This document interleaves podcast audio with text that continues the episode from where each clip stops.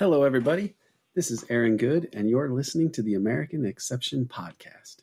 This is part three of our Destiny Betrayed series on the JFK assassination. This episode features the great Peter Dale Scott. At the end, we have a special postscript with guest co host Ben Howard. Hello, this is Abby Martin from the Empire Files and Media Roots Radio. The 1960s were a cataclysmic time in the U.S. and the world. In 1961, the first democratically elected prime minister of the newly independent Congo, Patrice Lumumba, was assassinated. In October of 1962, the world nearly ended during the Cuban Missile Crisis. President Kennedy was assassinated in 1963. Right wing generals overthrew Brazil's democratically elected government and installed a brutal military dictatorship. Malcolm X was assassinated in 1965. One month later, the U.S. started a full fledged war in Vietnam by launching Operation Rolling Thunder. In the fall of 1965, Indonesian President Ahmed Sukarno was overthrown after a bizarre failed coup. In the aftermath, General Suharto seized power and presided over the massacre of 500,000 to 3 million Indonesians. A New York Times headline described the slaughter as, quote, a gleam of light in Asia. By 1968, it looked like progressive forces might actually prevail in U.S. politics. These hopes were dealt a blow on April 4th when Martin Luther King was assassinated. Two months later, Robert Kennedy was assassinated, paving the way for a Nixon presidency. Today's guest lived through these tragic events. Peter Dale Scott is a former Canadian diplomat, a retired UC Berkeley English professor, a renowned poet, and a scholar who has published countless articles and more than a dozen books of poetry and prose. In the early 1970s, Professor Scott reflected on the horrors of the previous decade, as well as the hidden forces behind them. He coined the term parapolitics to describe political practices in which accountability is intentionally obscured. Professor Scott also wrote about subjects that mainstream historians and journalists ignored like the role of oil companies and weapons contractors in the Vietnam War, or the CIA's role in the Golden Triangle heroin traffic. He also wrote a brilliant essay in the Pentagon Papers, which first made the case that JFK had ordered a withdrawal from Vietnam, an order which was reversed days after his assassination by the new president, Lyndon Johnson. Professor Scott would later broaden his research to write about what he calls deep politics. Quote, all those political practices and arrangements, deliberate or not, which are usually repressed rather than acknowledged. End quote. We are honored to have Peter Dale Scott with us for two parts of this series. His 1993 book, Deep Politics and the Death of JFK, is a classic in the literature. In 2015, he wrote another book on the JFK assassination entitled Dallas 63 The First Deep State Revolt Against the White House. Here now is Peter Dale Scott in conversation with our host, Aaron Good.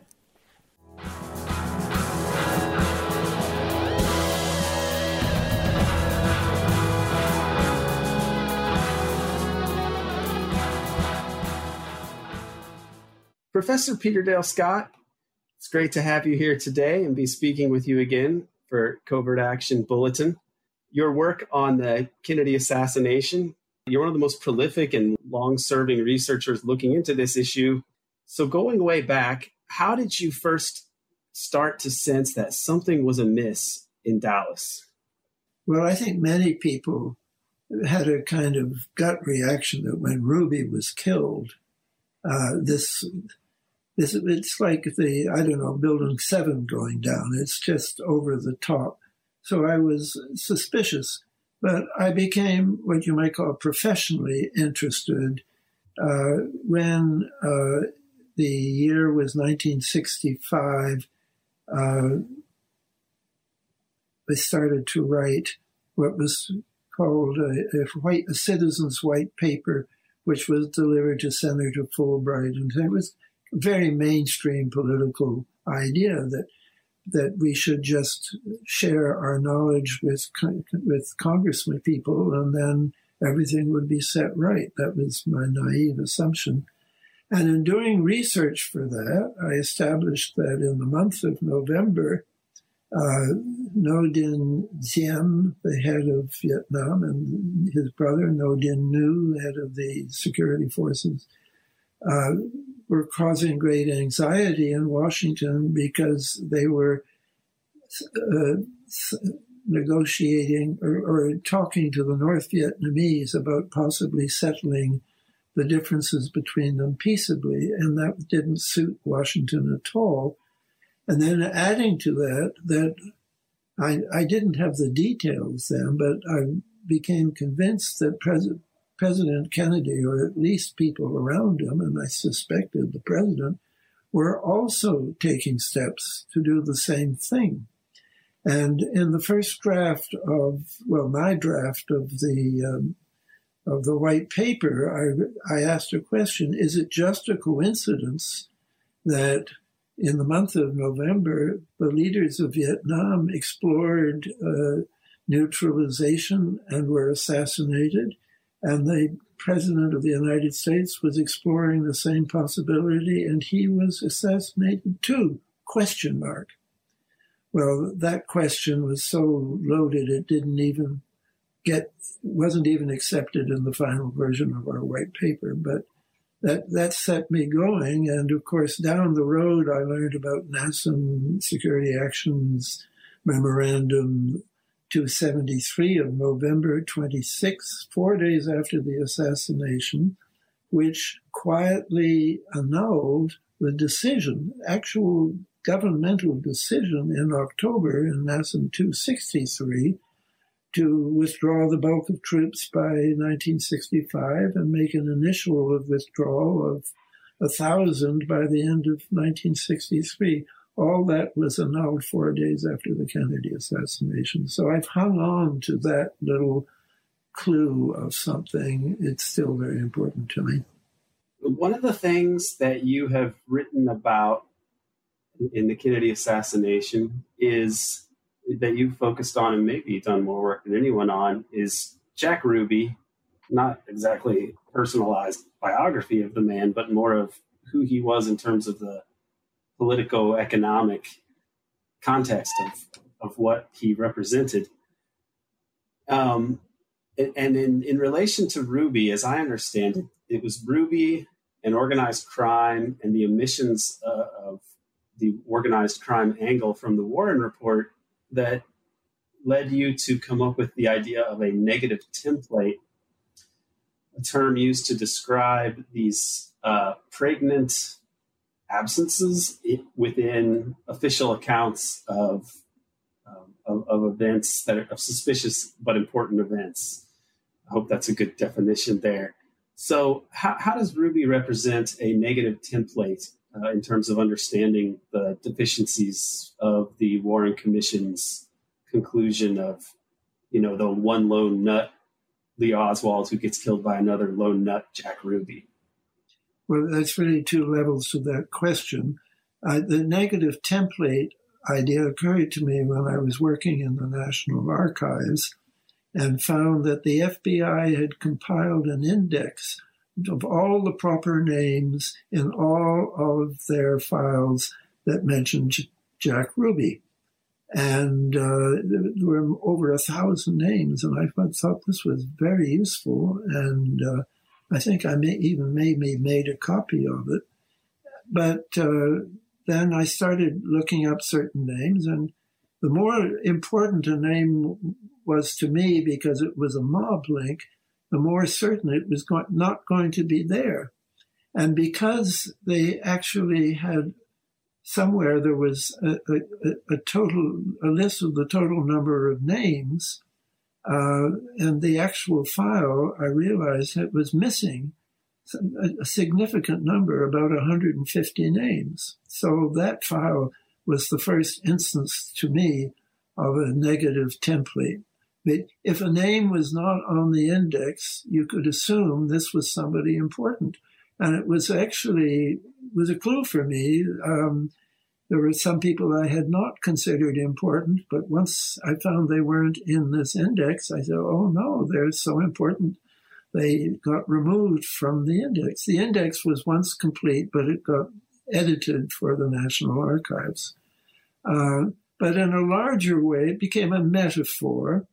And if you want to think about the Warren Report as a whole, in some ways it's very good. You know, they really went through they, they, they sopped up some false information, but they sopped up all the information, and it, it is a useful record, except when it comes to Jack Ruby, and they ask, actually want to say that I can quote it for you if you like. I have the Warren report behind me, but in effect, they say he was quote not mob connected close quote, and then you go for the source of the quote, and it, it's the head of the mob in Chicago.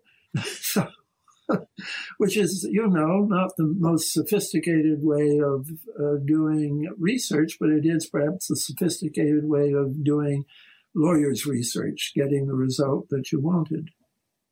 And it was the, and there were particularly two names that uh, I think uh, there was a man called Jack Yaras, Dave Yaras, and somebody else and they had been involved in a quite important mob killing uh, in Chicago years before, which peripherally involved uh, Jack Ruby. Uh, and what one of my discoveries was the, the Warren Commission got the phone records of Ruby, and they're in the hearings as exhibits. And um, Jack Jack Ruby made a phone call to a man who was connected to Jimmy Hoffa, who on the day before the assassination phoned Jack Yaras, and uh, that I think that was very relevant to the way that the House Un-American Activities Committee reopened an investigation in 1977. Um, and they boasted that they had discovered all these crime connections, phone calls between Ruby and people connected to the mob, and their list was my list. I mean, they they, they maybe added one or two, but the, the most important ones I had already written about. Um, and uh, so that the the negative template here was that really significant information about Jack Ruby had been omitted. Now, many people have said about me that I've showed that Ruby wasn't actually a mob figure, and I, I didn't ever say that, and I don't think he was. I think he was the connection between the organized crime and the Dallas police. And uh, to some of the most suspicious people on the Dallas police, I'll just name Jack Revill, but he's not the only one, who was in the uh, intelligence squad, and his responsibility was narcotics. And he said that Jack, my, I used Jack Ruby as an informant. He wasn't the only policeman who said that. That's a particularly important uh, case with Revill because there's a in the hearings again, there's a report from the Federal Bureau of Narcotics that somebody back in 1956 had uh, negotiated a, a, big drug deal that went through Dallas, but they had to get the okay from Jack Ruby, which meant really they had to get the okay from the Dallas police. That's the sort of thing that never made it into the Warren report or the newspaper accounts or may I say, the House Un American Activities. Excuse me, that's a Freudian slip. The House Select Committee on Assassinations, their report avoided these things also. They made big about Ruby and crime, but I really mocked their treatment of it because they talked about organized crime, about all these Italians. Ruby wasn't phoning Italians, Ruby was phoning Jews. And that's a different side of the mob. And by the House committee, by putting so much emphasis on the Italians, was, I think, obscuring the significant relationship that Ruby was involved with organized criminals, a lot of whom had to do with, with uh, Hoffa.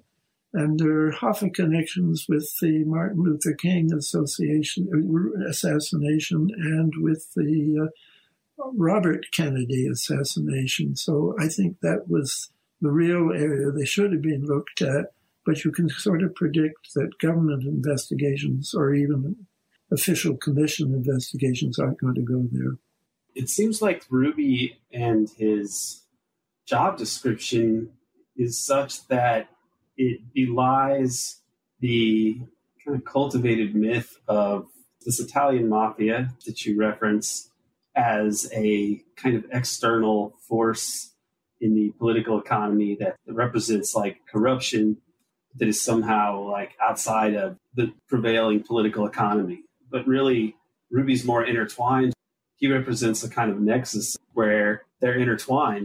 The local authorities, people in the uh, business world and so on that they have more interactions, not just interactions, but relationships, institutionalized ways of operating. And that Ruby offered a glimpse of this if it was properly understood, and that that, in a way, was completely covered up and, and turned into a concerned nightclub owner or a mobster, which neither of them are, are accurate. Right, and you can say the same about Oswald, I think. The House Committee did some interesting work on Oswald's mother's social background in New Orleans. You know, Oswald was arrested for a, a staged event where he uh, got into a fight with some anti Castro Cubans. Uh, he got out of jail right away because his bail was paid. And his bail was paid not by his mother, but by a man whose name I think was Bruneau, uh, who represents not so much the mob involvement with the economy in New Orleans as organized crime involvement with the politics in New Orleans, because Bruneau was a, was a political figure of sorts, but a very shady one. And uh, I think the Democrats are almost more vulnerable here than the Republicans because they're more of a mass popular party. The Republicans are more of a business party. The Republicans have their own corrupt connections too, but sort of street level um, people like Bruneau's, you, you, they tend to be associated with the Democrats. And uh, I think that it's, you talked about the mob in integration into the economy of the country. That's very important but it's also their integration into the political structure of the. It used to be semi-official. Tammany Hall was uh, the way that the Democrats controlled the city of New York, and it was connection with mobsters. And when uh, after the war, uh, they wanted to, uh, they occupied the Americans occupied Italy, AMGOT, the American military government, and uh, they put in charge of it a man who was a veteran of Tammany Hall. And then they actually deported a whole bunch of mobsters from America, American mafiosi, they had Italian names, deported them to Italy and became a kind of uh, squad of toughs or of uh, hooligans to uh, beat Italian politics into an anti fascist structure.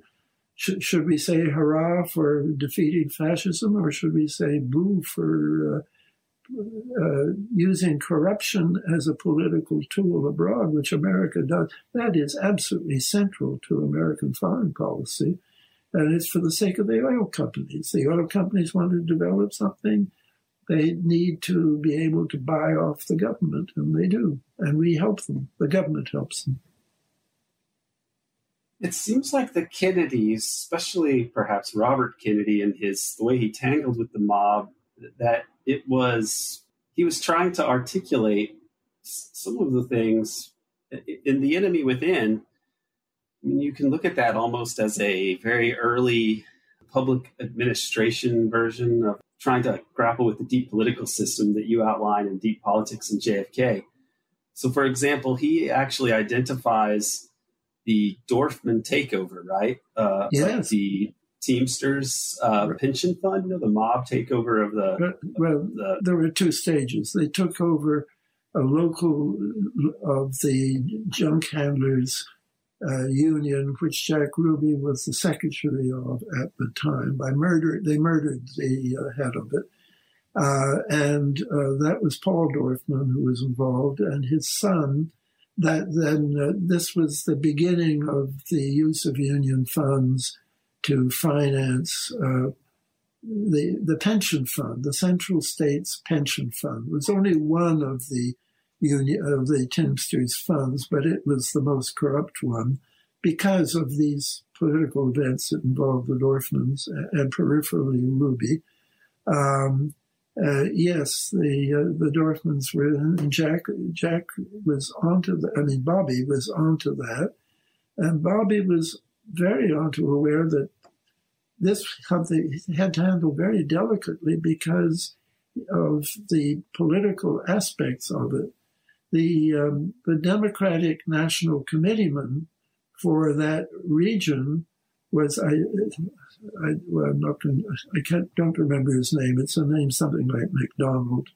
But uh, he was there because of Teamster influence. And uh, so that, that you, when Bobby fi- finally brought cases against uh, Hoffa, he brought them in remote places. I think Tennessee was the, the big one, the, the crucial case.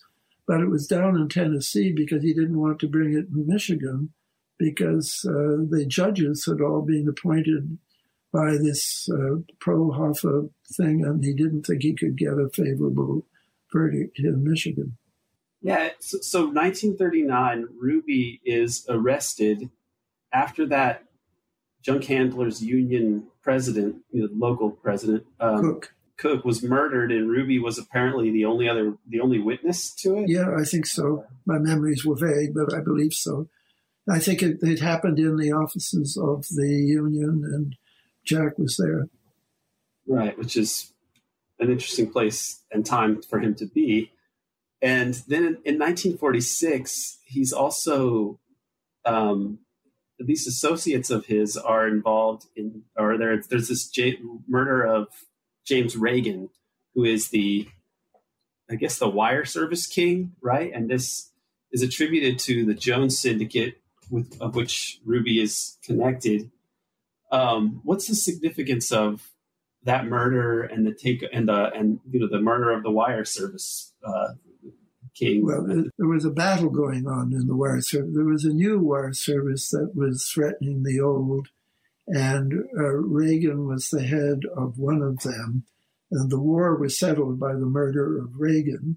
One of the murderers, or suspected murderers, he was uh, never convicted, was this Jack, uh, Dave Yaras that I was telling you about, who was two phone calls away from Jack Ruby the day before the assassination. Uh, it had a lot to do with also the politics of the Democratic Party in Chicago. Ruby came out of what was the 24th Ward of Chicago, which in those days was almost entirely Jewish, is now almost entirely black. Um, and the the head of that ward uh, was a man called Jake Arvey, A R V E Y, and he was the kingpin in the interaction between the mob and the uh, and the Chicago local government. And the ho- there was a hotel where they always used to meet. And ironically, there was a Kennedy conference, Kennedy assassination conference in 93. And totally by accident, we were all put up in the very same hotel, which I, I found was kind of interesting. Uh, and the 24th Ward was the one which could be counted on to deliver as many votes as were needed to win an election. And unfortunately, this was true even of the 1960 uh, election that Kennedy won by a whisker and was uh, won with the when the vote, votes were settled in Illinois and in Texas. Both of those states happened to be exceptionally corrupt. I mean, landslide Lyndon became a senator by a majority of 79 votes that weren't there the first time they counted the ballots. And uh, the 24th Ward uh, figured in the, uh, the, the 1960 uh, election. And, you know, when Nixon said I'm not, I'm not, nobody fights an election, how wrong a prediction that turned out to be. He didn't contest the election, not because he thought he had lost. He thought he had won, and some, there are people still who think maybe he won. But he knew that his interests and, like the Kennedy interests, were not just too uh, badly weakening the uh, political structure which had made both of them prominent. So it's unfortunate that uh, my, my friend Jonathan Marshall has just done a book called The Dark Quadrant, which spells out in great detail just how much corruption there is in this country and how deeply it has affected the politics of this country since World War II. And if anyone is really seriously interested in politics, I recommend that book, The Dark Quadrant. That, that's I'm just giving like footnotes to the big story that goes there. And by the way, why do I say all these negative things about America? I want, I hope you will save in the program this is a terrible system. But just like Churchill once said, you know, it's awful, but it's the best system there is. And we're better, you know, they, Russia doesn't have this problem exactly. China doesn't have this problem exactly, they, though they have versions of it, especially Russia. Uh, but uh, the, the Amer- of the big powers, America still has the best political system. I really want to say that because I think some people are read my work and draw the wrong conclusion from it because I don't say this loudly enough in my books. Yeah, you've said in the past that to be an American or to be at all realistic about things, to, to love America on one hand is to sort of be schizophrenic unless you're just deluded yeah. and you can ignore the, the problems. Um, we are made I'm, schizophrenic by loving America. Yeah, that's a line from my poetry.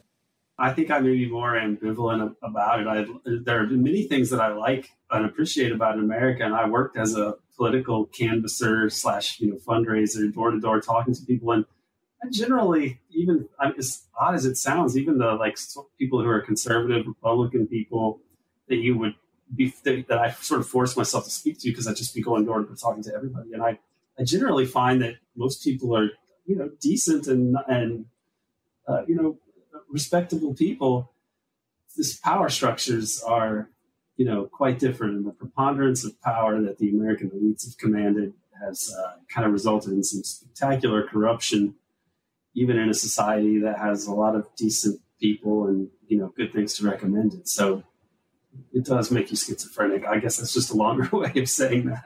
And there's a, a line from T.S. Eliot humankind cannot bear very much reality. And then, in a sense, that's true. And, uh, you know, but our own brains really take care of it. If there's, we, we, we need to believe in the world around us. And if we encounter something that really calls into question that world, our mind is likely to suppress that fact. I learned that with uh, Al McCoy, who wrote about the CIA and heroin, and we went to interview someone who had promised me on my phone the night before he would interview me. And when we got there, he wouldn't do it because there was a hole this big in the door of his MG. And we had we were witnesses to a terrorist act. Somebody had put an implosive device on his MG. He said, the guy said to us, look at the floorboards, they're wood, they're not even singed. It was a very controlled, implosive device, so he wouldn't talk to us.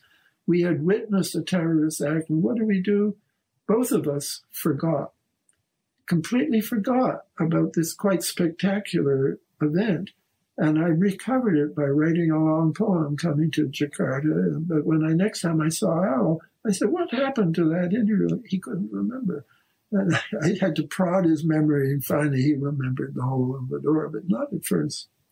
So this is where this is the way we live. And when I probe, uh, I want to probe just so far that we get with material that can be fed back into the system and change the system, because the system desperately needs to be changed.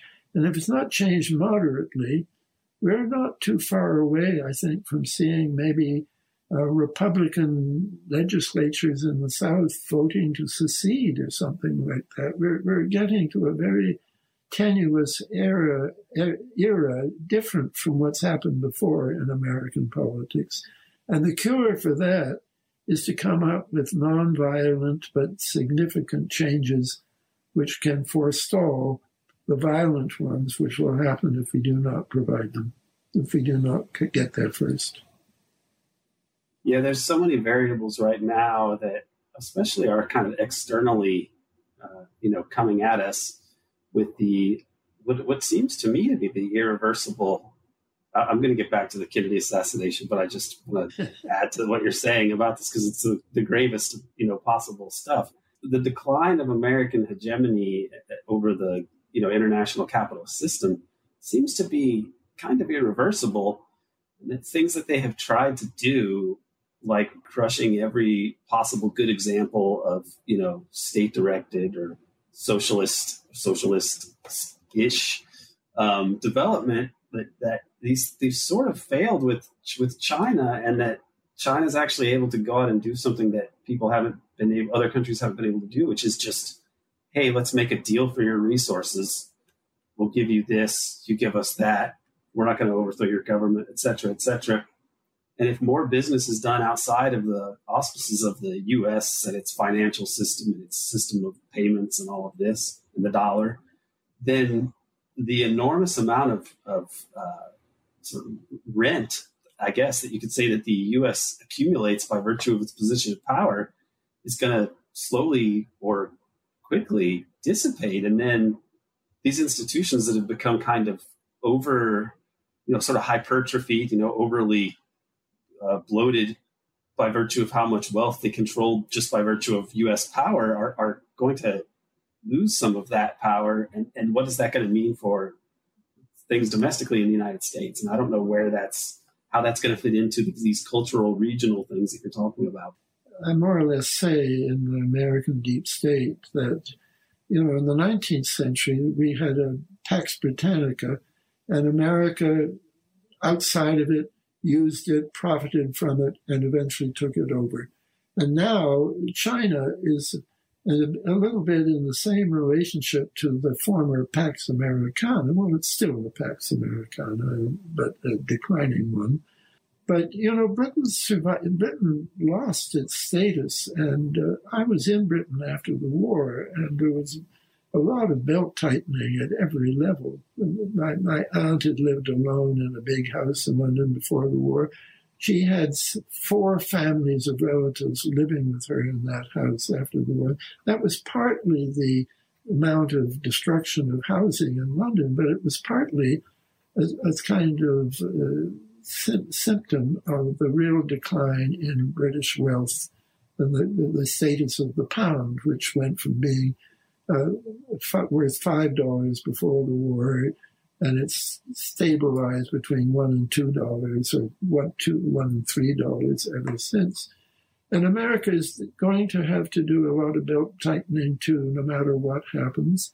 But I suspect that, like Britain, America will continue to be important in a world that is no longer dominated by Pax Americana if it can make the adjustment uh, peacefully. And uh, uh, well, that's that's enough on that. You know that yes, we we have to look forward to belt tightening, but we don't have to look forward to a world where we're going to have Chinese commissars in the state governments of our country. No, we will go on being an important, powerful country as Britain still is. I, I'm in an interesting position in that I had a teaching job as I wrote my dissertation, also really until just last this summer it ended.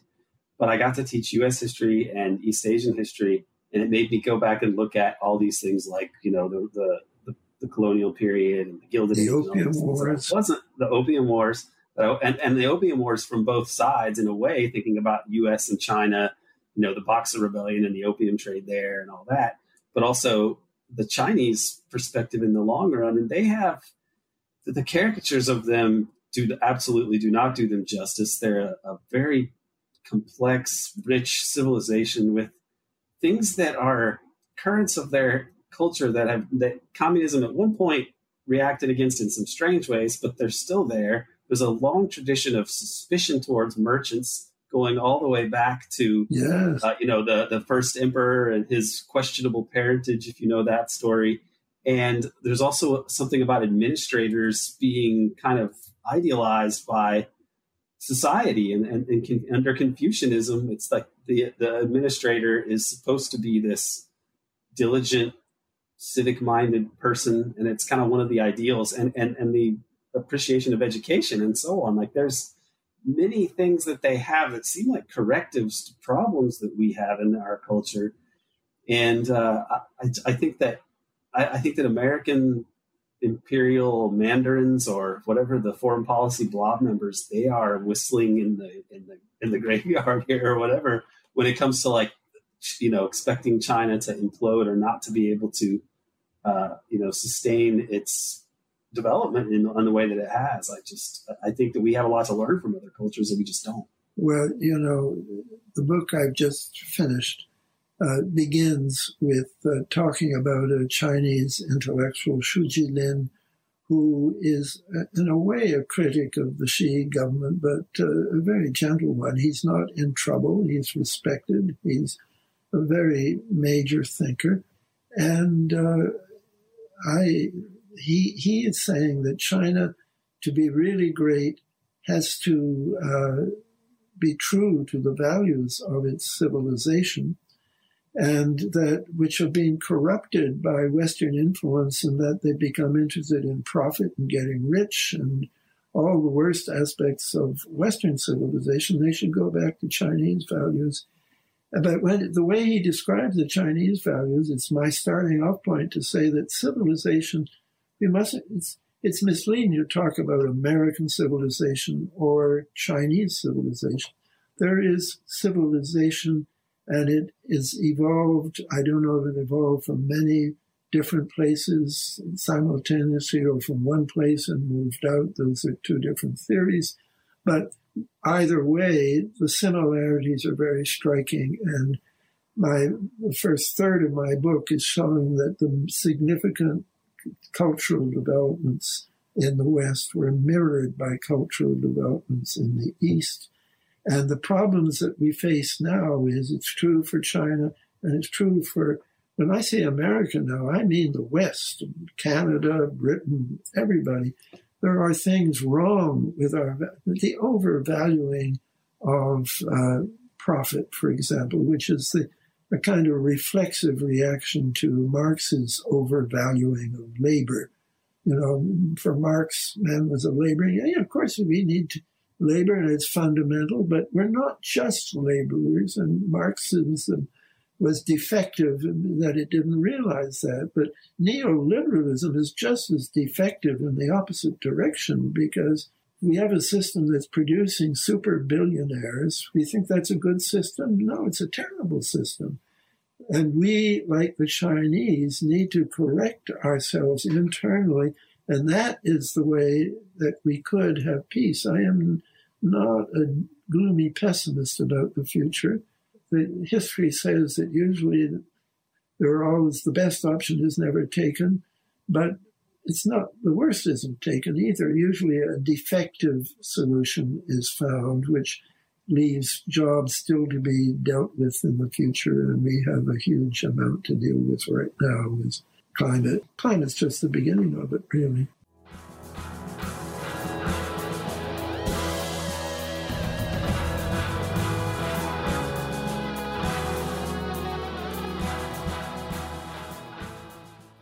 Yeah, I agree. I was I always identify climate and the nuclear issue and inequality as these three problems that humanity has foisted on itself.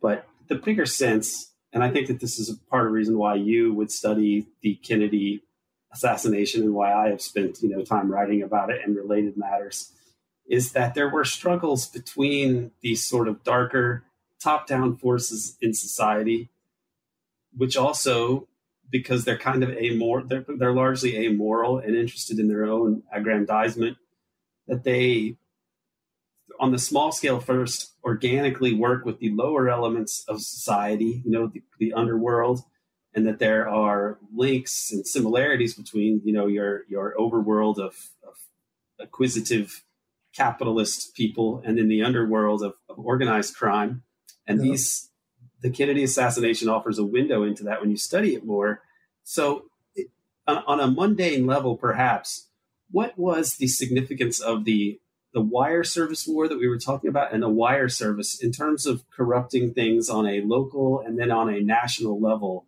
how did this affect the system in, in, uh, in America to have this the, the, power of the wire service and the corruption that it engendered uh, take hold? You're talking about the Ragen murder and and the and the consequences of the aftermath and the and the consolidation of this gambling, you know, the wire service throughout America and what it did to these different. Localities. Well, the wire service was a network. You know, they had phone connections going wherever there was a racetrack. The wire service, some people don't know, the, the wire service uh, got the results of a, of a, of a horse race and wired it out ostensibly so people could pay off. But in some cases, people were still taking bets, so you could make money by betting on the winner because you knew the winner before officially people knew. Uh, the existence of those kinds of second networks, um, it, it's very relevant for 9 11, actually. The um, I don't know if we're going to get there today, but the uh, the but in the background of the Kennedy assassination is another covert network. We call it now continuity of government network, or the they call it themselves in the Pentagon, who are in charge of it. They call it the Doomsday Network, and uh, it was it actually fit. They it had been, been put together all through the fifties, but they had it neatly in shape in 1963, just before the Kennedy assassination, and it played a role in the Kennedy assassination on two levels. Uh, first of all, what really happened in Dealey Plaza. Um, the Warren Commission said we have two sources of information The Dallas Police Network number one and Dallas Police Network number two. They had two networks in the Dallas Police. There was a third network, which they don't mention, which was the White House Communications Agency network, which was part, in fact, of the Doomsday Network. Uh, and it was the one being used by the Secret Service, who were all over Dealey Plaza and in the cars of the procession. And they never asked for that. Uh, it was too too close to the truth. I think here we get the negative template again.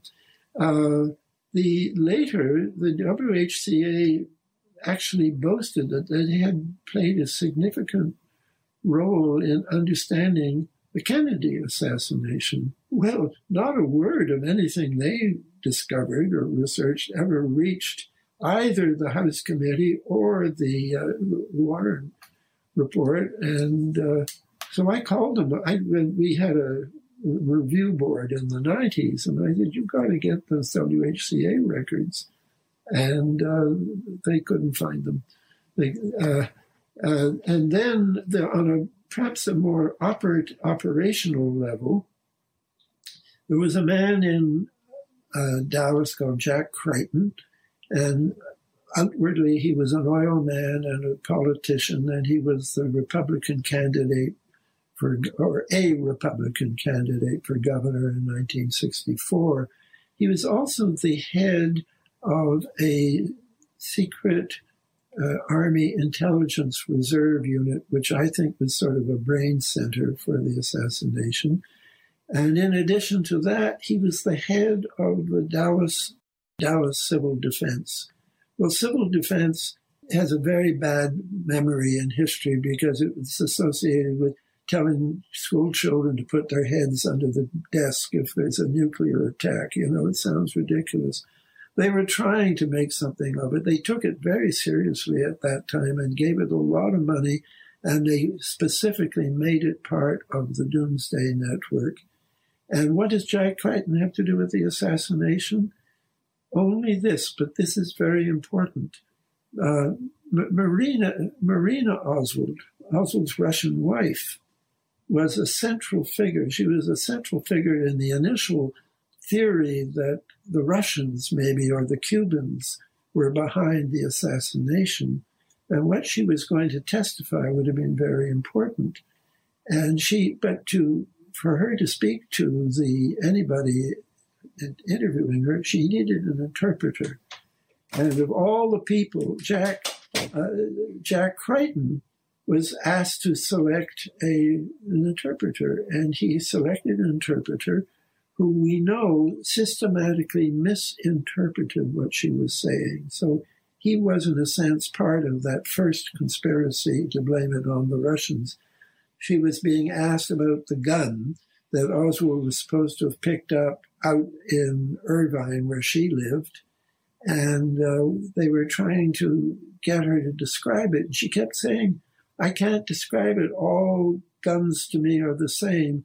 But that came out in translation was it was a long black gun, but it didn't have a sight. So, I mean, it's significant mistranslation. You might say conspiratorial mistranslation.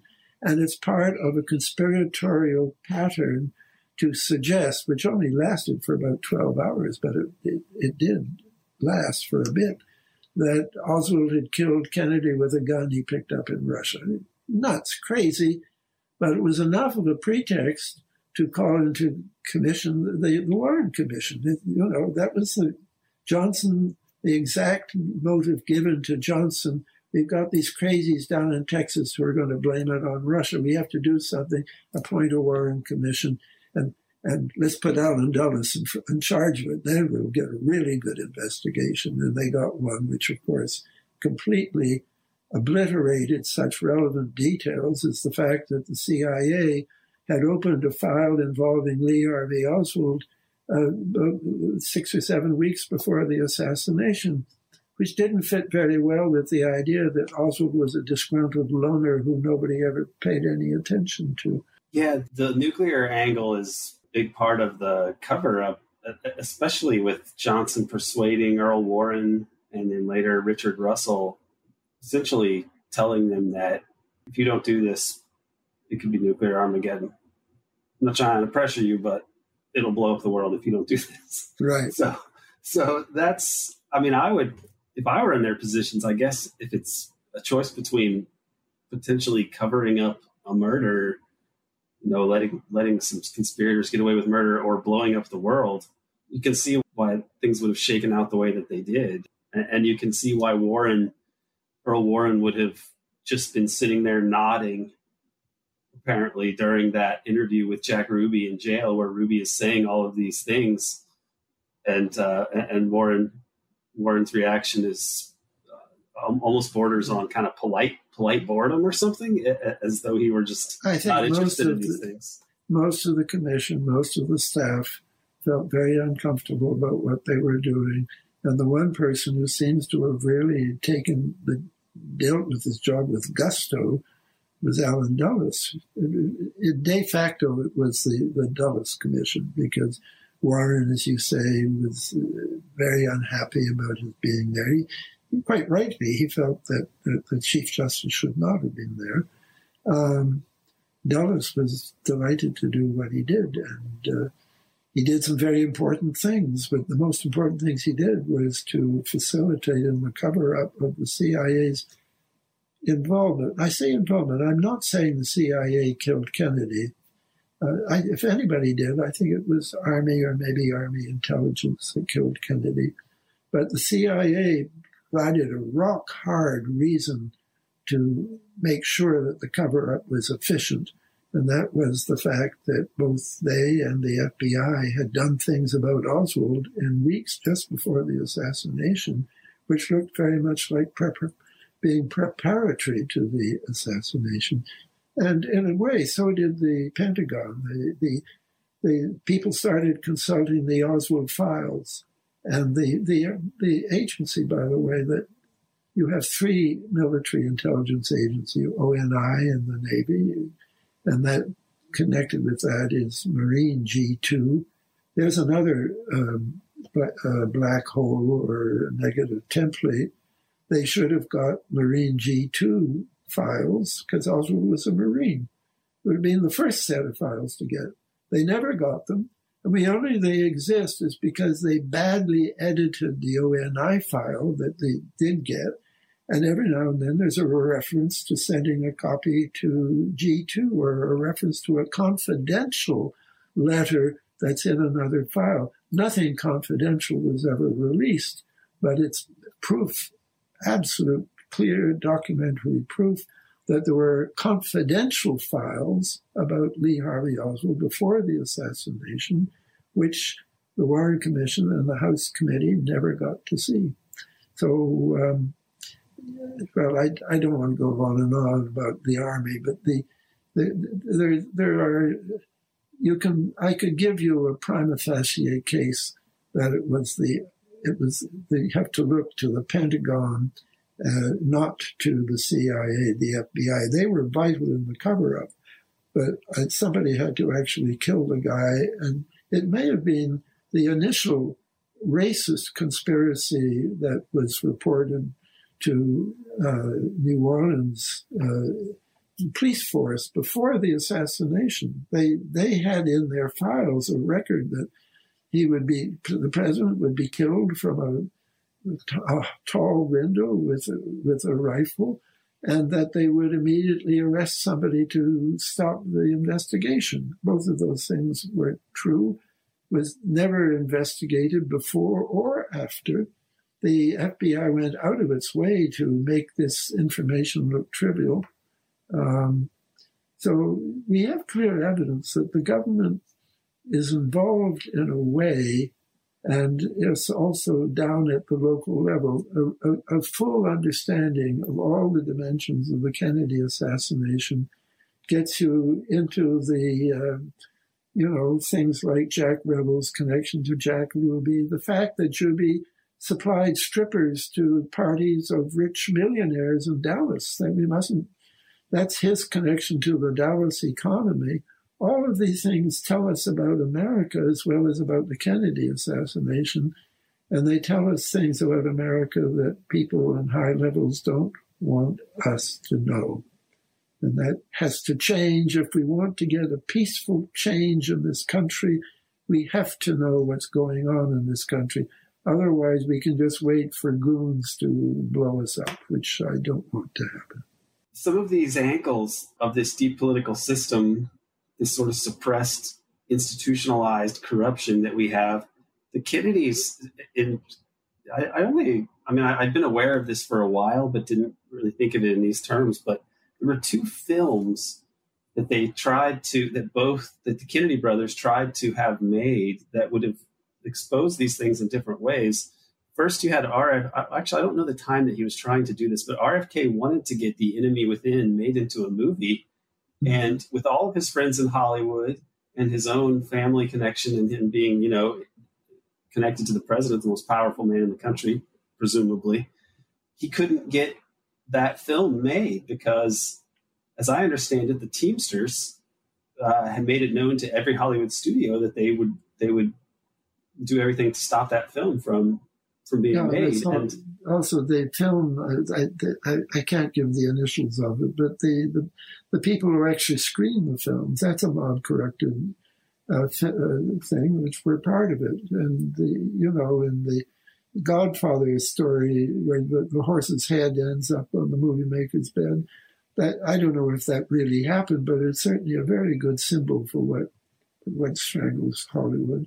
Kennedy wanted Seven Days in May made, and he gave the permission to use the actual uh, Oval Office in the making of the film because he really was concerned. And uh, the, the, the, that movie was ballpark, you know, aware of real currents that were really plotting at that time to do something about Kennedy. Oh, I do have to tell a personal anecdote that by a weird accident, I ended up at a dinner party in July of 1963 at the home of the head of the Hoover Institution on the Stanford campus, which was at that time and perhaps still was what, you might say the top right wing think tank uh, in America. And I really didn't belong there, but because of, I knew Poles and Poles were knew this man, uh, uh, I was there. And the whole topic of conversation with these various right wingers was what are we going to do about Kennedy? What are we going to do about the president? It's terrible. And this amazing figure who really should have been very good in a movie, he was a Russian Jesuit, which means that although he was a Catholic, he was dressed as a Russian Orthodox priest. There is a Uniate church in Eastern Europe, which is Orthodox in right, but Catholic in uh, in jurisdiction and dogma. It's it, it's part of the Roman Church. And he said, in a weird way, "Don't worry, the old man will take care of it." And I have no idea what he meant.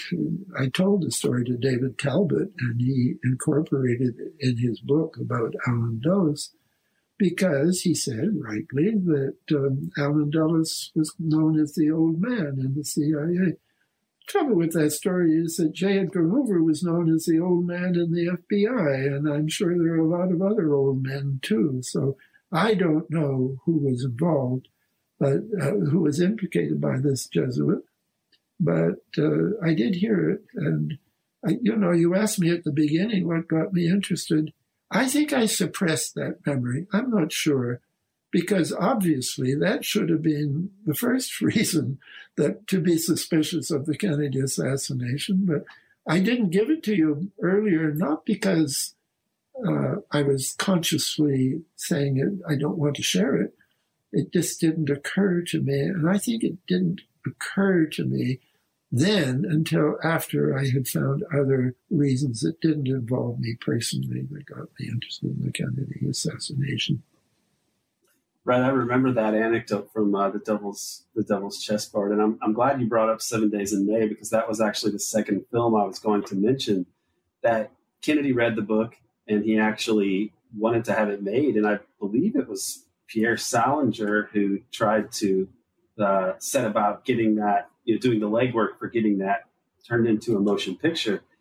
And in that film, as I, I saw it a couple years ago, and I, I, I, have been meaning to go rewatch this to confirm it. But two things that I recall now, which I hope my memory is, is accurate here, they mention the phrase continuity of government in regards what? to in, in, in, regards to these community. I, am going to go okay, back and audience. watch it again and get confirmation. Let's appeal to the audience here. Please, somebody go and watch that movie.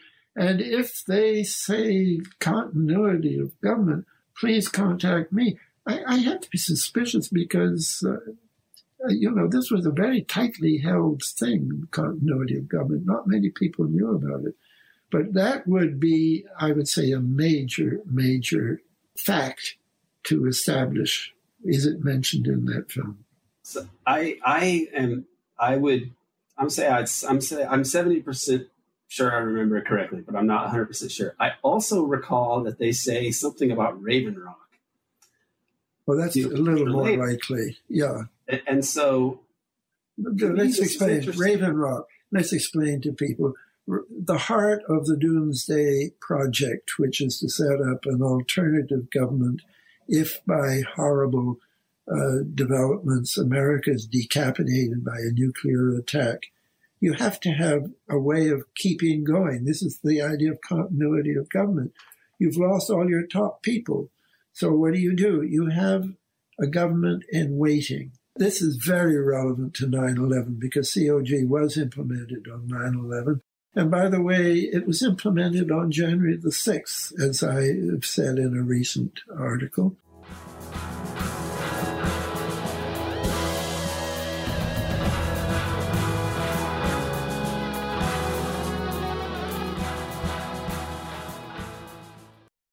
I'm joined by my collaborator, Ben Howard, who is also an expert in the work of Peter Dale Scott's. He's one of Peter Dale Scott's acolytes, as I guess you could say I am. And we're going to be talking about JFK and what Peter had to say about it. So, Ben, what did you think of this discussion with Peter and the, the points that he brought up about the Kennedy assassination and its larger context? I thought that, that the conversation about Jack Ruby and his role as the interconnect between uh, what we think of as the mafia, but but you could more completely call it, you know, the the underworld uh, as a as a counterpoint to the to the straight business world's overworld, um, and that uh, the idea that uh, Ruby was not simply a mobster or or a nightclub owner, um, but really the the nexus point for uh, both the the organized crime side of things, um, and then also the business side of things, and then also the police. And the the way that he represented the nexus of those things, I think, is so crucial. Um, you mentioned uh, in that segment we just listened to the uh, idea that that Robert Kennedy's book, The Enemy Within, was sort of one of the first public administration attempts to deal with the question of the mafia and its role. And it is so interesting that at that time that that book was written, um, you know, the, the public's understand. I mean, the word mafia, which obviously today is is you know everybody knows what the mafia is. It's been depicted, you know, from from you know from here and back uh, in in uh, popular culture. But at the time, I mean, even uh, Hoover was denying that there that there was any organized crime element. Um, and that book was was an attempt to deal with not just not just the idea of there are people who are organized and do organized crime, but that there's an interconnection between. Uh, that book in particular was talking about the local, you know, sort of the corruption of local local police. Um, but obviously, we know now that it goes much much higher than that. And you know, uh, I've been I've been reading a little bit of Pete Brewton's book, uh, about people like Walter Mischer and the connections that they have all the way up to, you know, George H.W. Bush and things like this. So we know now that the connection between, you know, what we think of as mafia and, uh, and government is, is in fact, it happens at the higher, highest levels. Um, and so Ruby, you know, represents that nexus uh, at that point in time in the early 60s. And obviously it continued to develop, but I think that's so crucial. And then the, the other factor, of course, is uh, that that uh, much to the consternation of the Italian American community in this country, which did form Italian uh, American civil rights organizations to fight this perception. The, the mafia is not simply a, an Italian organization. There are lots of other ethnic groups involved, and uh, you know perhaps in the background all the time were the the uh, the white shoe wasps uh, pulling the strings in many respects. Um, so I think that that idea, because because of course Ruby was not involved with uh, well, he he was to some extent, but the the his his involvement with the Italian side of the mafia was really overemphasized in a lot of the official reports about it. Um, but for instance, his connections with the Jewish mafia, as as Peter Dale Scott just mentioned in that segment that we just listened to, um, I think are really crucial to talk about. So.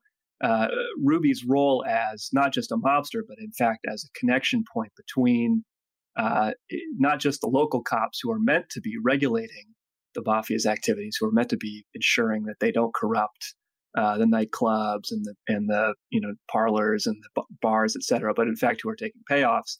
Um, he's not just doing that, but he's also serving as a connection point to many business people. Uh, I think I think Professor Scott wrote about this in in Deep Politics and the Death of JFK. Oswald's connections, for instance, in some of the horse racing tracks, where he would make sure that high profile uh, millionaire and billionaire uh, horse racing bettors wouldn't get uh, wouldn't get Ruby. Ruby, you mean you, you said Oswald, but you mean sorry, I meant Ruby. Yes, yes, yes. That Ruby that Ruby served that role. Um, so so obviously the the fact that uh, obviously in particular the Warren Commission didn't touch on this really at all. Uh, the important aspects of it is a is a pretty glaring omission in their in their analysis of his uh, his relation to you know he was not simply as he claimed a concerned citizen who wanted to spare Jackie Kennedy the pain of coming down to Texas for a murder trial obviously there were interests far far beyond that. Yeah, concerned local pimp, right? Right. Pimp with a heart of gold. I mean, it's it's it's hysterical. And you know, the mafia. I mean, I guess hands off or hats off to organized crime. They were kind of trailblazers in, in diversity and inclusion, right? I mean, it's not just Italians. So let's not let's not stereotype them that way.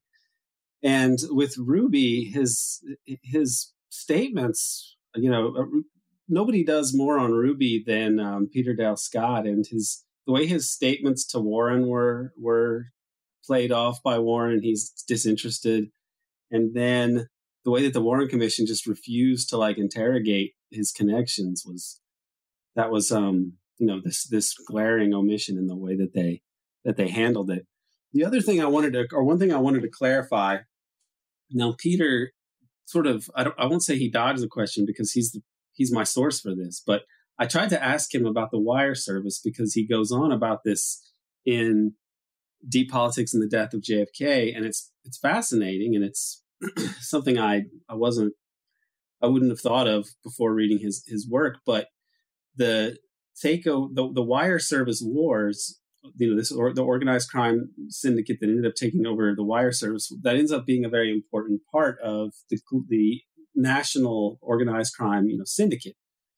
Because the wire service was a way was like a way to get the, a foot in the door for organized crime that led to you know corruption on a bigger and bigger scale. Because you first corrupt people some cops and other officials about the wire service and it seems somewhat harmless you know, it's just just a little bit of gambling everybody's going to gamble anyway but once you're once you start corrupting these people and bribing them then it opens the door to a whole lot of other things because you've got them basically. They're already part of your criminal enterprises. And so you can go from there.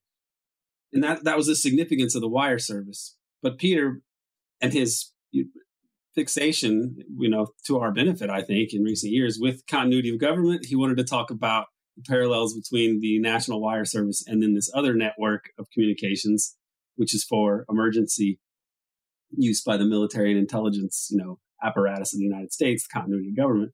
So he went off in that direction, which I think was all good and fascinating. But the reason that he that I asked him that was because that was a part of his book, and it dovetails with the enemy within aspect that the team, the corruption of the Teamsters and the the battle over the wire service, all of these things are a national network. When you think about the Teamsters, I mean, what's the significance? What comes to you what comes to your mind when i when i when you think about why the, the, teamsters are significant if they're corrupted? Like why does that matter if the teamsters themselves are a corrupt entity? I mean the the corruption of organized crime uh, of the of the unions rather by organized crime i think is one of the most important developments uh, because the and it it it dovetails so nicely, or or unfortunately, I guess you could say, with the CIA's corruption of the unions, which occurred at roughly the same period, but on the on the international scene.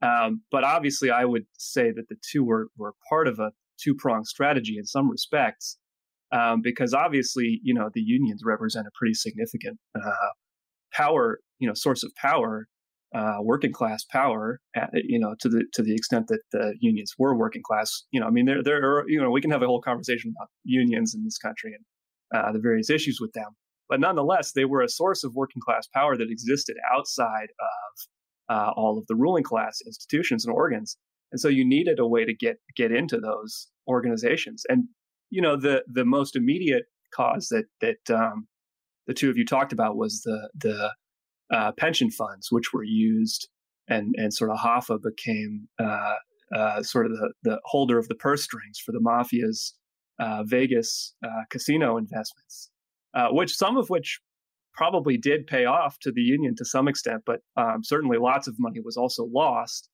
Um, and clearly, almost all of it was was at the very least corrupt, if not outright illegal.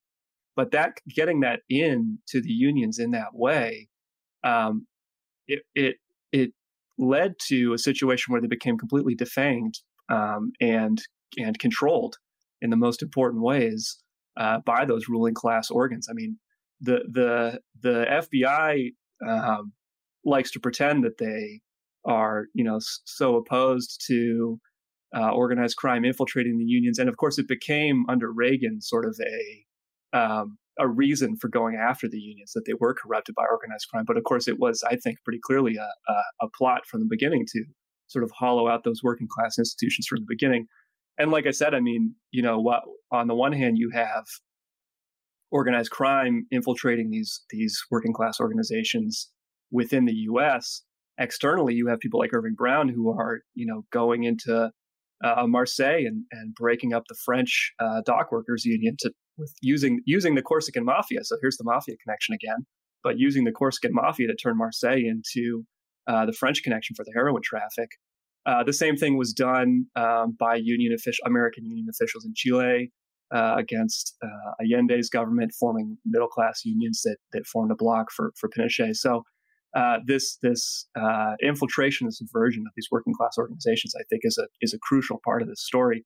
And obviously, Ruby, as a as a you know, to go back to Ruby, I mean, he was there uh, at some of the beginning of this. I mean, his his taking over the junk handler syndicate, um, you know, his involvement in that wire service, which I think is, you know, that wire service in particular, because of how the mafia uh, operates as sort of a franchise organization where they have a monopoly over a given area.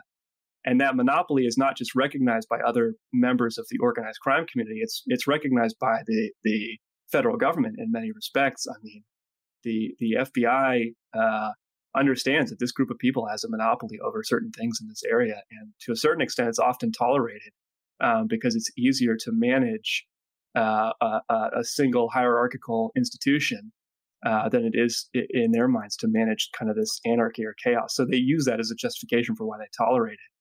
And like you were saying, this um, once you once you've given in a little bit, you know the the wire service, right? They're sending out the the scores for the various games or who won the horse, you know, who won the horse race in in the other on the other side of the country.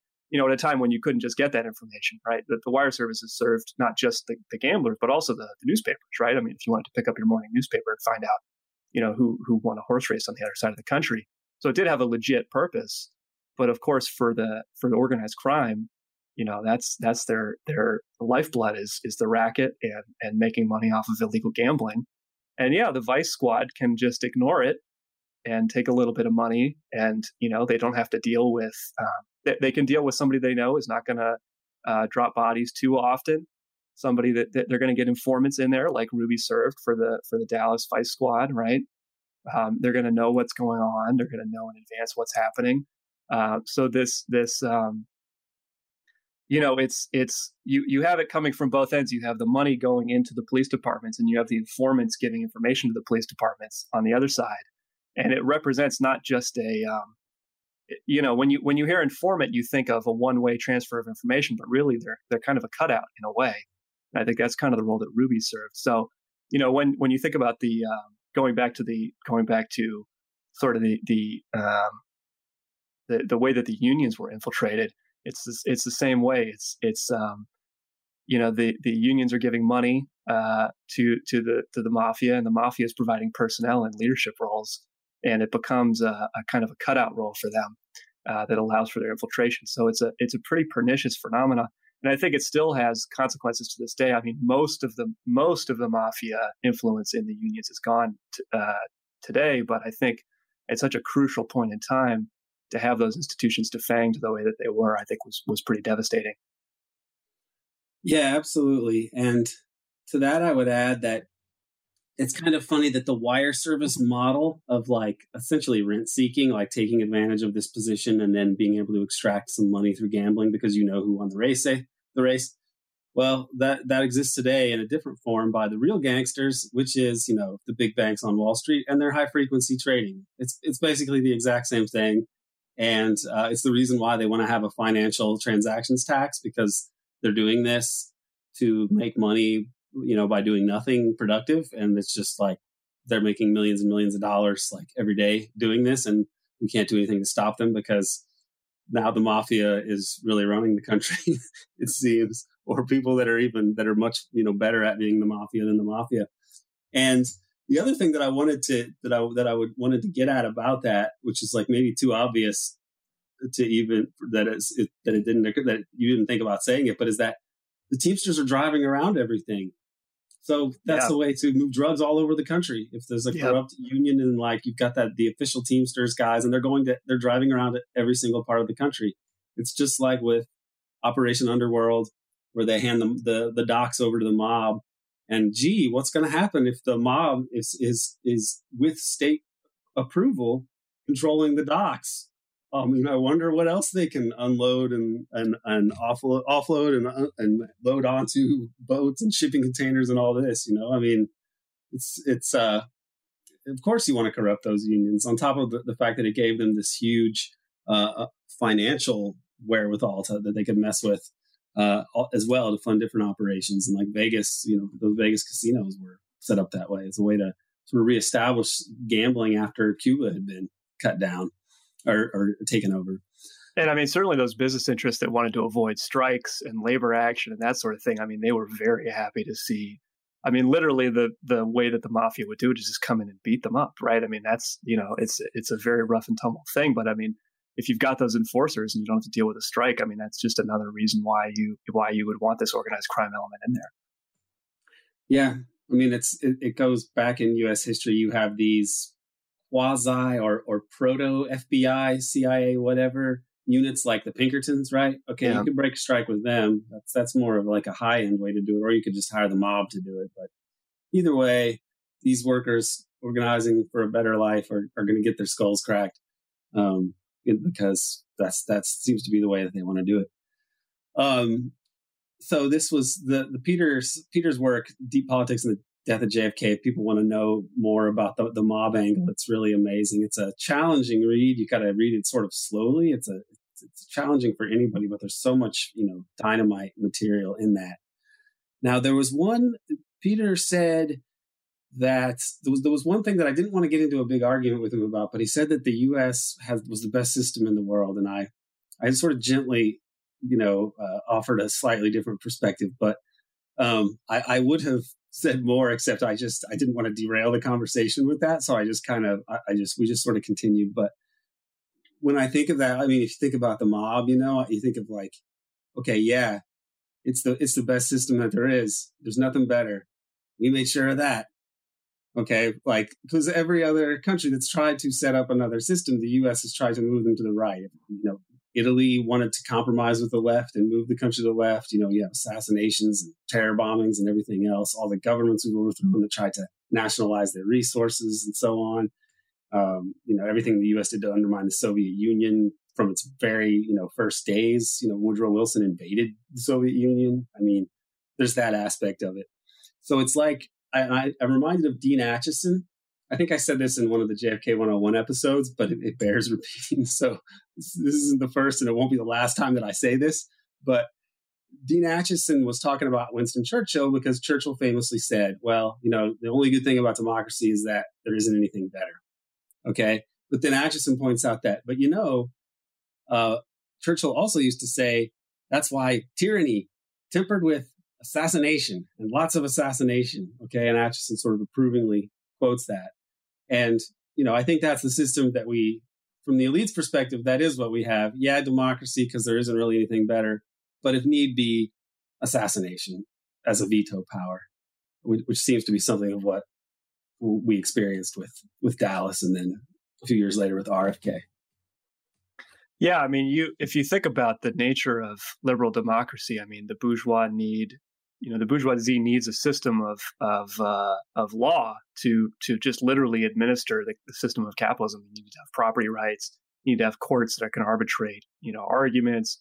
You need a system of democracy, either parliamentary or what have you, that can adjudicate disputes between different you know segments of the bourgeoisie. But obviously, you know, as as liberal democracy evolved from its origins in you know arguably either 1776 or 1789 you know you had growing working class power uh, you you need that veto against that uh, against that power that that wants to use this system of uh, of bourgeois rights and and bourgeois democracy to uh, to to try to temper the excesses of capitalism, such as it's possible under under those systems of laws. So, you know, I think it's pretty natural that that um, because uh, there are a lot of reasons why you know, you for rich elites, they don't want a direct system of uh, dictatorship, essentially openly.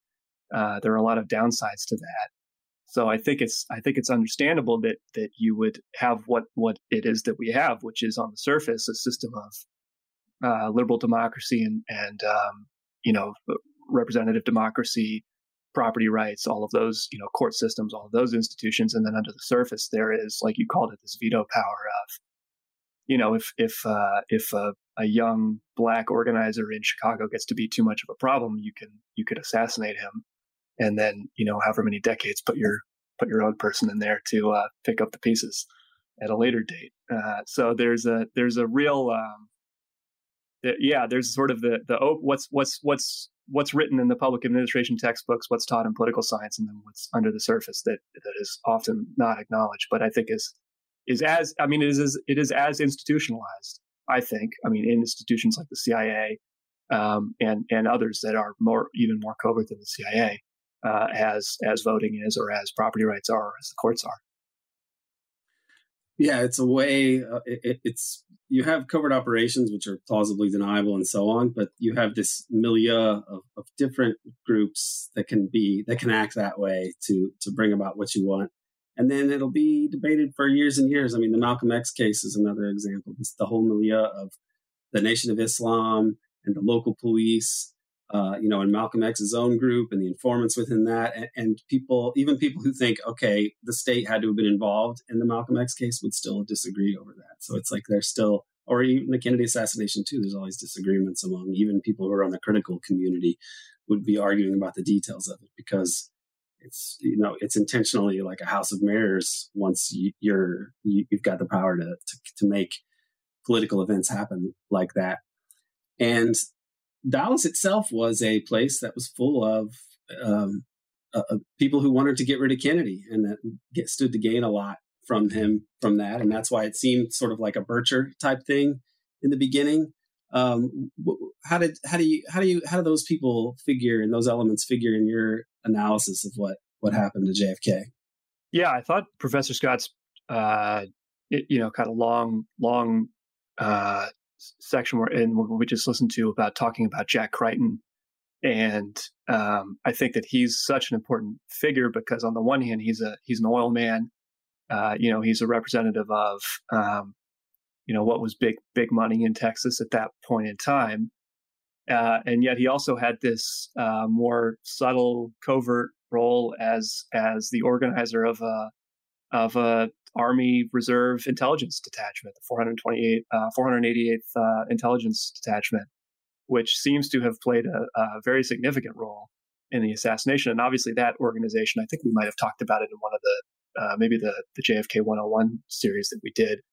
Um, a lot of them overlapped with the Dallas Police Department as well.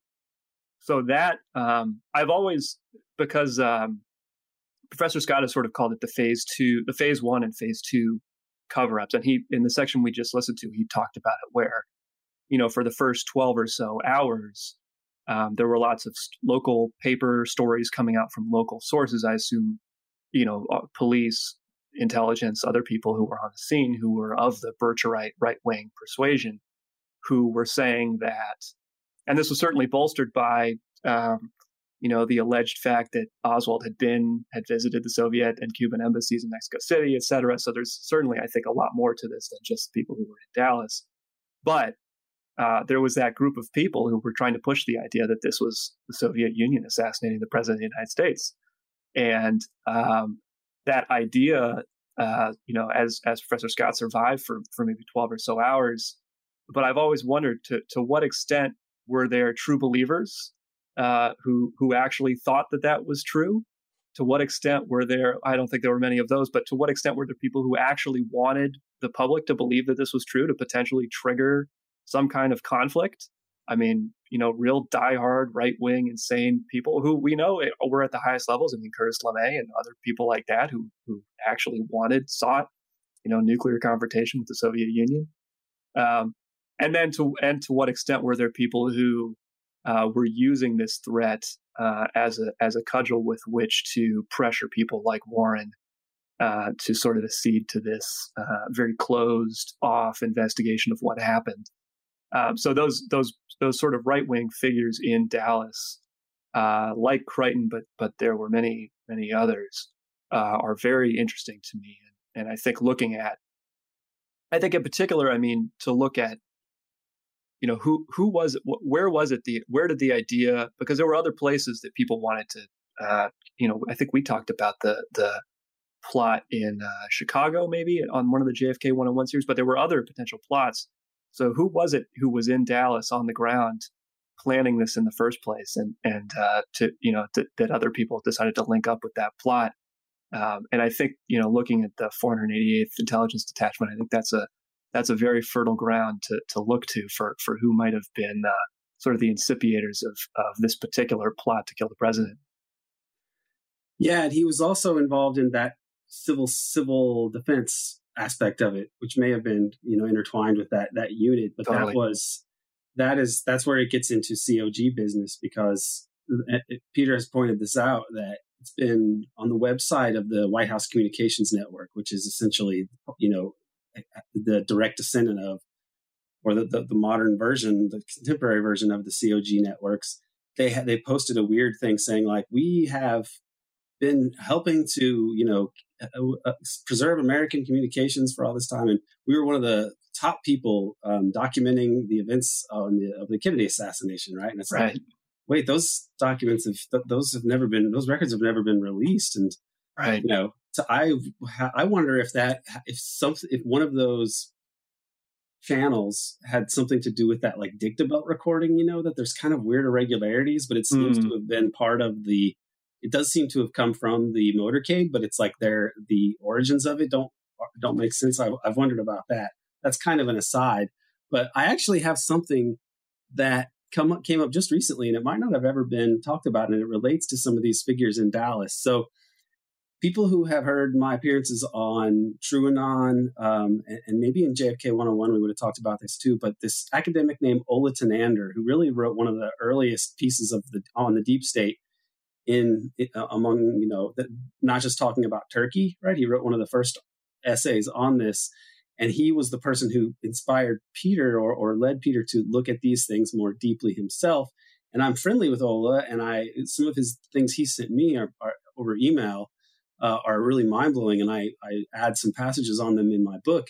But and I, I wanted to send this to him recently, uh, what I wrote. I said because I wanted him to be cool with what I me quoting him so much from an email in a, in a book that's that's going to be published soon. So I emailed him, and then he sent me back something that was very timely. It was um so this is the first time that I've really talked about this anywhere. Uh, and he wrote in this email one other thing that might be of interest to you. A friend found the attached document a few years ago in the Skorzeny file at the BND archive. Okay, Skorzeny was a ex-Nazi who was used for all sorts of covert ops and other really you know, dirty business uh, by the CIA and other uh, intelligence agencies during the Cold War. Okay, and the BND is uh, German intelligence, right? Um, so the document from September 1962 clearly indicates that a senior U.S. Air Force officer had contact with Skorzeny and claims that Kennedy was a catastrophic problem, not recognizing Western superiority and showing weakness toward the East. And you don't go to Skorzeny to have a nice talk. You go to him if you want to have someone eliminated, which I guess fits with David Talbot's comments on de Gaulle and the OAS. And Skorzeny supposedly collaborated with them.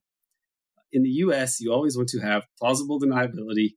Best wishes, Ola. And he, he gave me the document, which is in German, uh, so I can't read it. And I, I want to get it translated eventually, but uh, he sent me a scan of this document. Now, a book just came out that deals with Skorzeny, and it's Hank Albarelli Jr.'s posthumous book, Coup in Dallas, and it deals with Skorzeny uh, extensively. And so I his his co-author or his sort of ghostwriter for helping him complete this is a woman named Leslie Sharp. And I emailed her about this stuff, and she emailed me back and said um, that she thinks the cur- the the person might be Herschel Williams, the colonel that um, got, tried to get in touch with uh, the officer that wanted to get in touch with Skorzeny. I don't know if this is accurate or not. This is her speculation. Uh, he was also Skorzeny's wife's uh, Ilse's colleague at a real estate firm, Previews Incorporated, which opened an office in Dallas in the spring of 1963, uh, and that she was the arms and legs for Otto's strategy in Dallas. So that that basically Albarelli has just put out this book from Beyond the Grave, and it, it, it tries to make the case that Skorzeny may have been the person who was carrying this out uh, in terms operationally. I can't say much more than that because I haven't read the book, but I know, and I just got it in the mail the other day. She just sent it to me coincidentally, so these things are kind of coming together really interestingly. But I know from uh, tidbits about the book that one of the things that it, the cases that it makes Dallas was the perfect place for this because there were so many people who stood to make lots and lots of money, like these oil people who had invested in military firms and so on, but they needed a war. And so there were all there was all this, and they were connected to the military, and there was all this pressure for war, and, they, and it didn't necessarily matter where it was. If if you're familiar with the history, Kennedy was pressured very hard to go into Laos right away. So like there could have, if Kennedy had bowed to that, that what we think of as the Vietnam War could have been started kicked off in Laos in 1961 if Kennedy had listened to his maniacal generals um, because they they wanted the you know all of this weapons production. So it's why you have really sick things like during the Vietnam War when Johnson would declare a bombing halt you know on Vietnam, and then all of a sudden the bombing of Laos would like ramp up 500 percent because they just had to you know drop the bombs because the bomb is like a you can just imagine a cash register sounding off every time one of those bombs explodes over, you know, on top of some peasant's hut uh, in the in the Laotian jungle, right? So these these forces were, you know, a, a part of this of the story, and Dallas was the worst place for it to be. Of course, the guy that owned the Texas School Book Depository, uh, D. Harold Byrd, uh, was an insider trader. Basically, he bought a, like a two hundred thousand dollars worth of stock that turned into two twenty million or something like that, or five hundred thousand, something like that, like a ridiculous purchase that was before he got one of the first Vietnam War contracts, and he was the guy that owned the Texas School Book Depository, which is you know quite a coincidence.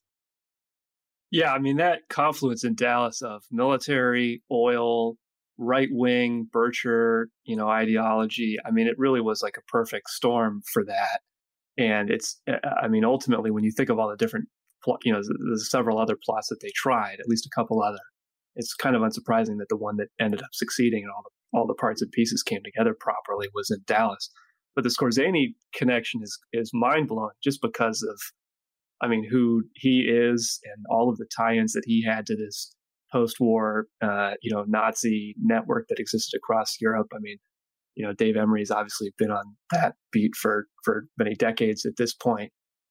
So the idea that, and I mean, when you, you know, when you introduce Skorzeny and you kind of put this in the context of sort of the actions that were taken against De Gaulle for pulling out of Algeria, which obviously was also something that Kennedy was very aware of. And I mean, you know, that was one of his big speeches that he gave when he was a young senator uh, it, it really kind of comes full circle. And it's, it's, you know, when you situate this assassination in the context of uh, us, uh, I mean, you really can think of it as a global war on uh, the the foreign working and, and peasant class. I mean, it's it's not hard to theorize it that way, and and introducing somebody like Skorzeny as a connection point uh, to especially to connect it with what was going on with De Gaulle, who again you know, I don't think that Kennedy was, you know, some kind of communist. Certainly de Gaulle was not, but they were realists who understood, you know, if we keep trying to do this, it's going to have disastrous consequences, which of course it has had disastrous consequences in the, in the decades since. And, uh, you know, even that, even that amount of pushback, uh, was, was enough to sign their death warrants or attempted death warrants, uh, in, in those cases. So it's, it's, uh, the, that Skorzeny connect, connection is unbelievable. Yeah, I'm I'm curious to learn more about that because they uh, Albarelli had apparently had some really dynamite documentary evidence that um, initially was going to be a part of a collaboration with Ralph Ganis, uh, a retired army major or something like that. But it turned out that Ganis was a real right winger, and he mm. basically admired Skorzeny and thought that like, okay, yes, yeah, it seems like Skorzeny was involved in killing Kennedy, but Kennedy was, you know, sleeping with a communist, uh, um, you know, spy or something to that effect. And so it was probably the right thing to do. And then, so I guess Albarelli was like, okay, you, you've got some good material, but I can't, I can't go here with you. Um, so this new book should have some interesting material on that. I'm curious to learn more about that. And I'm, I'm excited. And it's so odd that Ola just sent that to me when I contacted him. But when the book comes out, you'll read the, the, the sections that have some of the things that he sent to me in an email, and they're just I wouldn't put so much of somebody else's writing in a in a as just as a series of block quotes and then comment on them, except they're so fascinating. I thought I can't I can't not put this in there. This deserves to see the light of day and not just be in my inbox from like two years ago. So I, I put it in there. Um, so the last thing I want to say, if you have the, do you have, do you have the time for me to take you on a, on a trip far, far in the past? Okay. So we talked about, Peter said this in passing, and I've always wanted to, to tell this story, even though the listeners, this is going to be pretty far afield from Dallas, 1963. But he, we were speaking about um, Chinese culture and the differences, you know, fundamental differences in the civilization in, in China. And I mentioned that there's a deep seated um, suspicion and, and, and, bordering on contempt when it comes to merchants historically in China that goes back thousands of years. And in particular, what I was thinking of, because this, this comes from teaching East Asian history as a year long high school course, which, which covered Japan and China basically. So it was not all of East Asia, but, you know, two, two countries with long histories. And if you've ever seen the movie uh, the Emperor and the and the Assassin, which I think it might be a Zhang Yimou movie, one one of his um, earlier movie, not super early movies, but it's like from maybe the early two thousands, and it's about the first emperor of China, uh, Qin Shi Huang, otherwise known as Ying Zheng, I believe, and uh, this merchant named Lu Bu Wei is a, is a part of the story. And the story goes like this. This this gets into conspiracy and history both, and also might it, it, will shed some insight into offer some insight into why the Chinese are not pro merchant in a in a way that's maybe fundamental. Whereas in America, okay, America is pro merchant.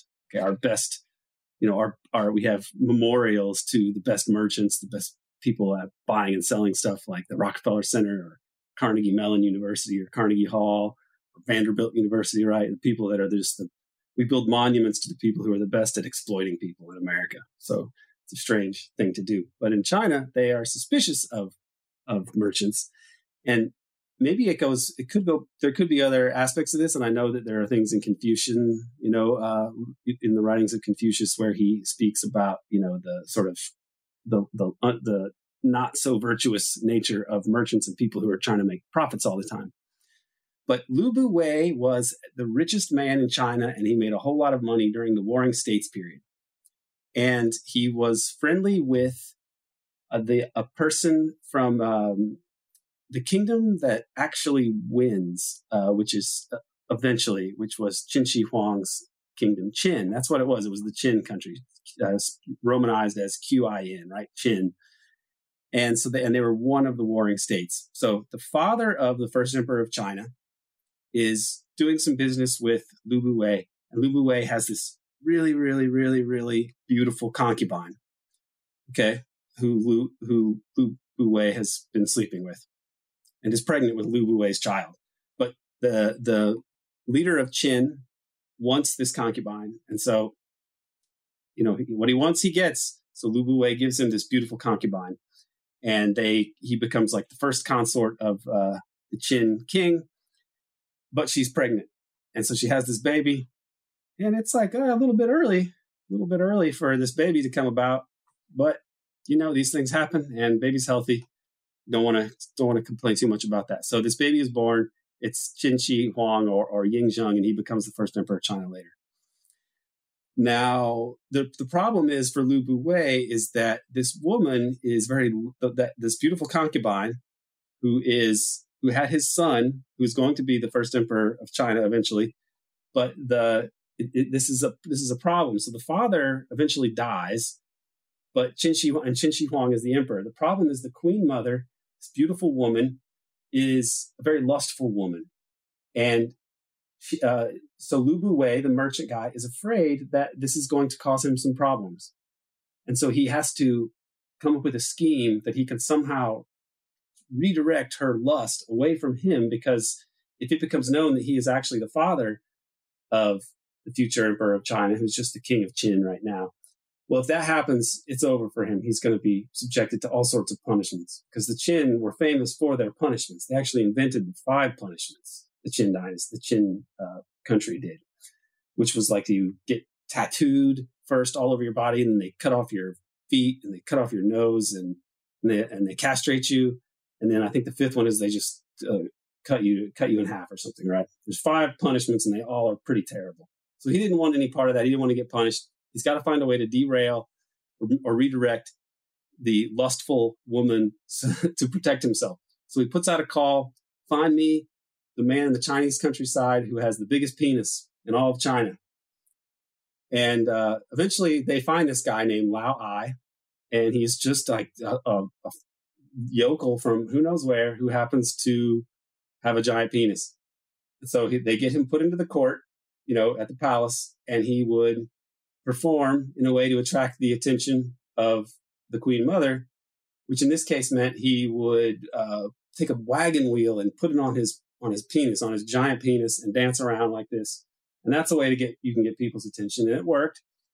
And so they they started this affair. He started having sex with the Queen Mother, and it was all going fine as far as Lu Bu Wei was concerned until this guy Lao Ai, who really has no talents what to speak of, to speak of, but he's eventually made into a marquis, and he thinks that he's really gr- clever, and he's going to try to stage a coup against uh, Qin Shi Huang or, or Ying Zheng, right? The first emperor of China, the guy that has the terracotta army, the guy that built the first Great Wall of China, right?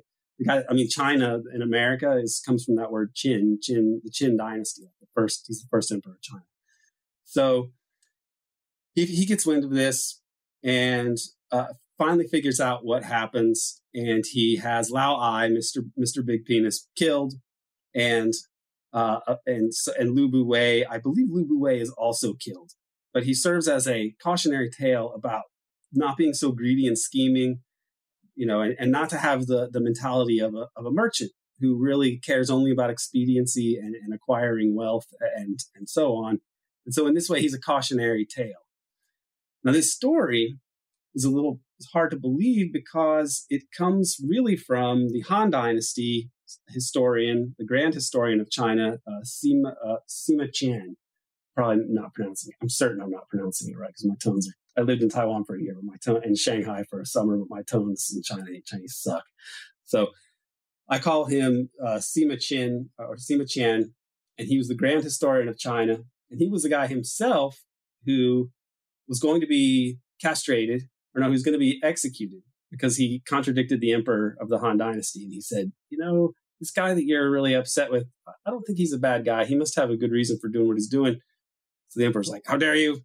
How dare you contradict me? I'm going to have you castrated as the punishment. And if you're a Confucian, you don't want to be castrated. I mean, nobody really wants to be castrated. But if you're a Confucian, you really don't want to be because it's like the body, to maintain the integrity of the body is like so important. It, it was expected that Sima Qian would kill himself rather than allow himself to be castrated. But he had made a promise to his father that I would see this project to its end, my grand history of China. And so with he was torn between the Confucian ideal of filial piety and the Confucian ideal of not having, you know, not getting castrated, which is pretty universal, not just not a peculiarity of Chinese culture. So he uh, submits to this so he can complete his history project, which he does. Now, the question is could this possibly be true, the story of Lao Ai? Or is this more of like the regime that takes over has to delegitimize the previous one? And so they come up with the most, you know, uh, body uh, and morally dissolute, you know, characterization of the previous regime? I don't know. But it's out there. It's a part of Chinese culture. They don't like merchants. Maybe there's some hope in Chinese with Chinese civilization because in our culture, merchants rule and we seem to be run by, um, you know, we seem to the country, people in America who are gangsters with the mentality of capitalists and capitalists with the mentality of gangsters seem to be in charge of things. And uh, you know, maybe maybe there is a better system than this, and maybe the Chinese can help to bring this about. Um, but that's just something for people to to think about in a way to sort of take this out of the realm of Dallas, uh, offer some weird historical anecdotes that you won't really find on other podcasts. And so I hope people appreciate that. Um, and then don't go and be like Lu Bu Wei and come up with schemes like that because it will come to a bad end. Yeah, never, never scheme. Never ends up. Never, never ends up. You know, the C- history of the CIA is full of that. Does does not end up well for the schemers in many many cases. History will eventually out. I think. Yeah, that's what that's what I'm hoping will happen anyway. All right, Ben, I think hopefully next week we're going to be able to do something similar for the second part of Peter's um, uh, Peter's segments with us and with this series. So, with that, um, I thank you very much for uh, being here, and it's always great to work with you. So, I'll talk to you soon. Thanks, Giff, for having me. I want to thank Anthony Fest and Dana Chavarria for engineering this episode, Casey Moore for his always excellent artwork, and Mock Orange for providing our music. That's it for today, friends. Let us all work together to end the state of exception.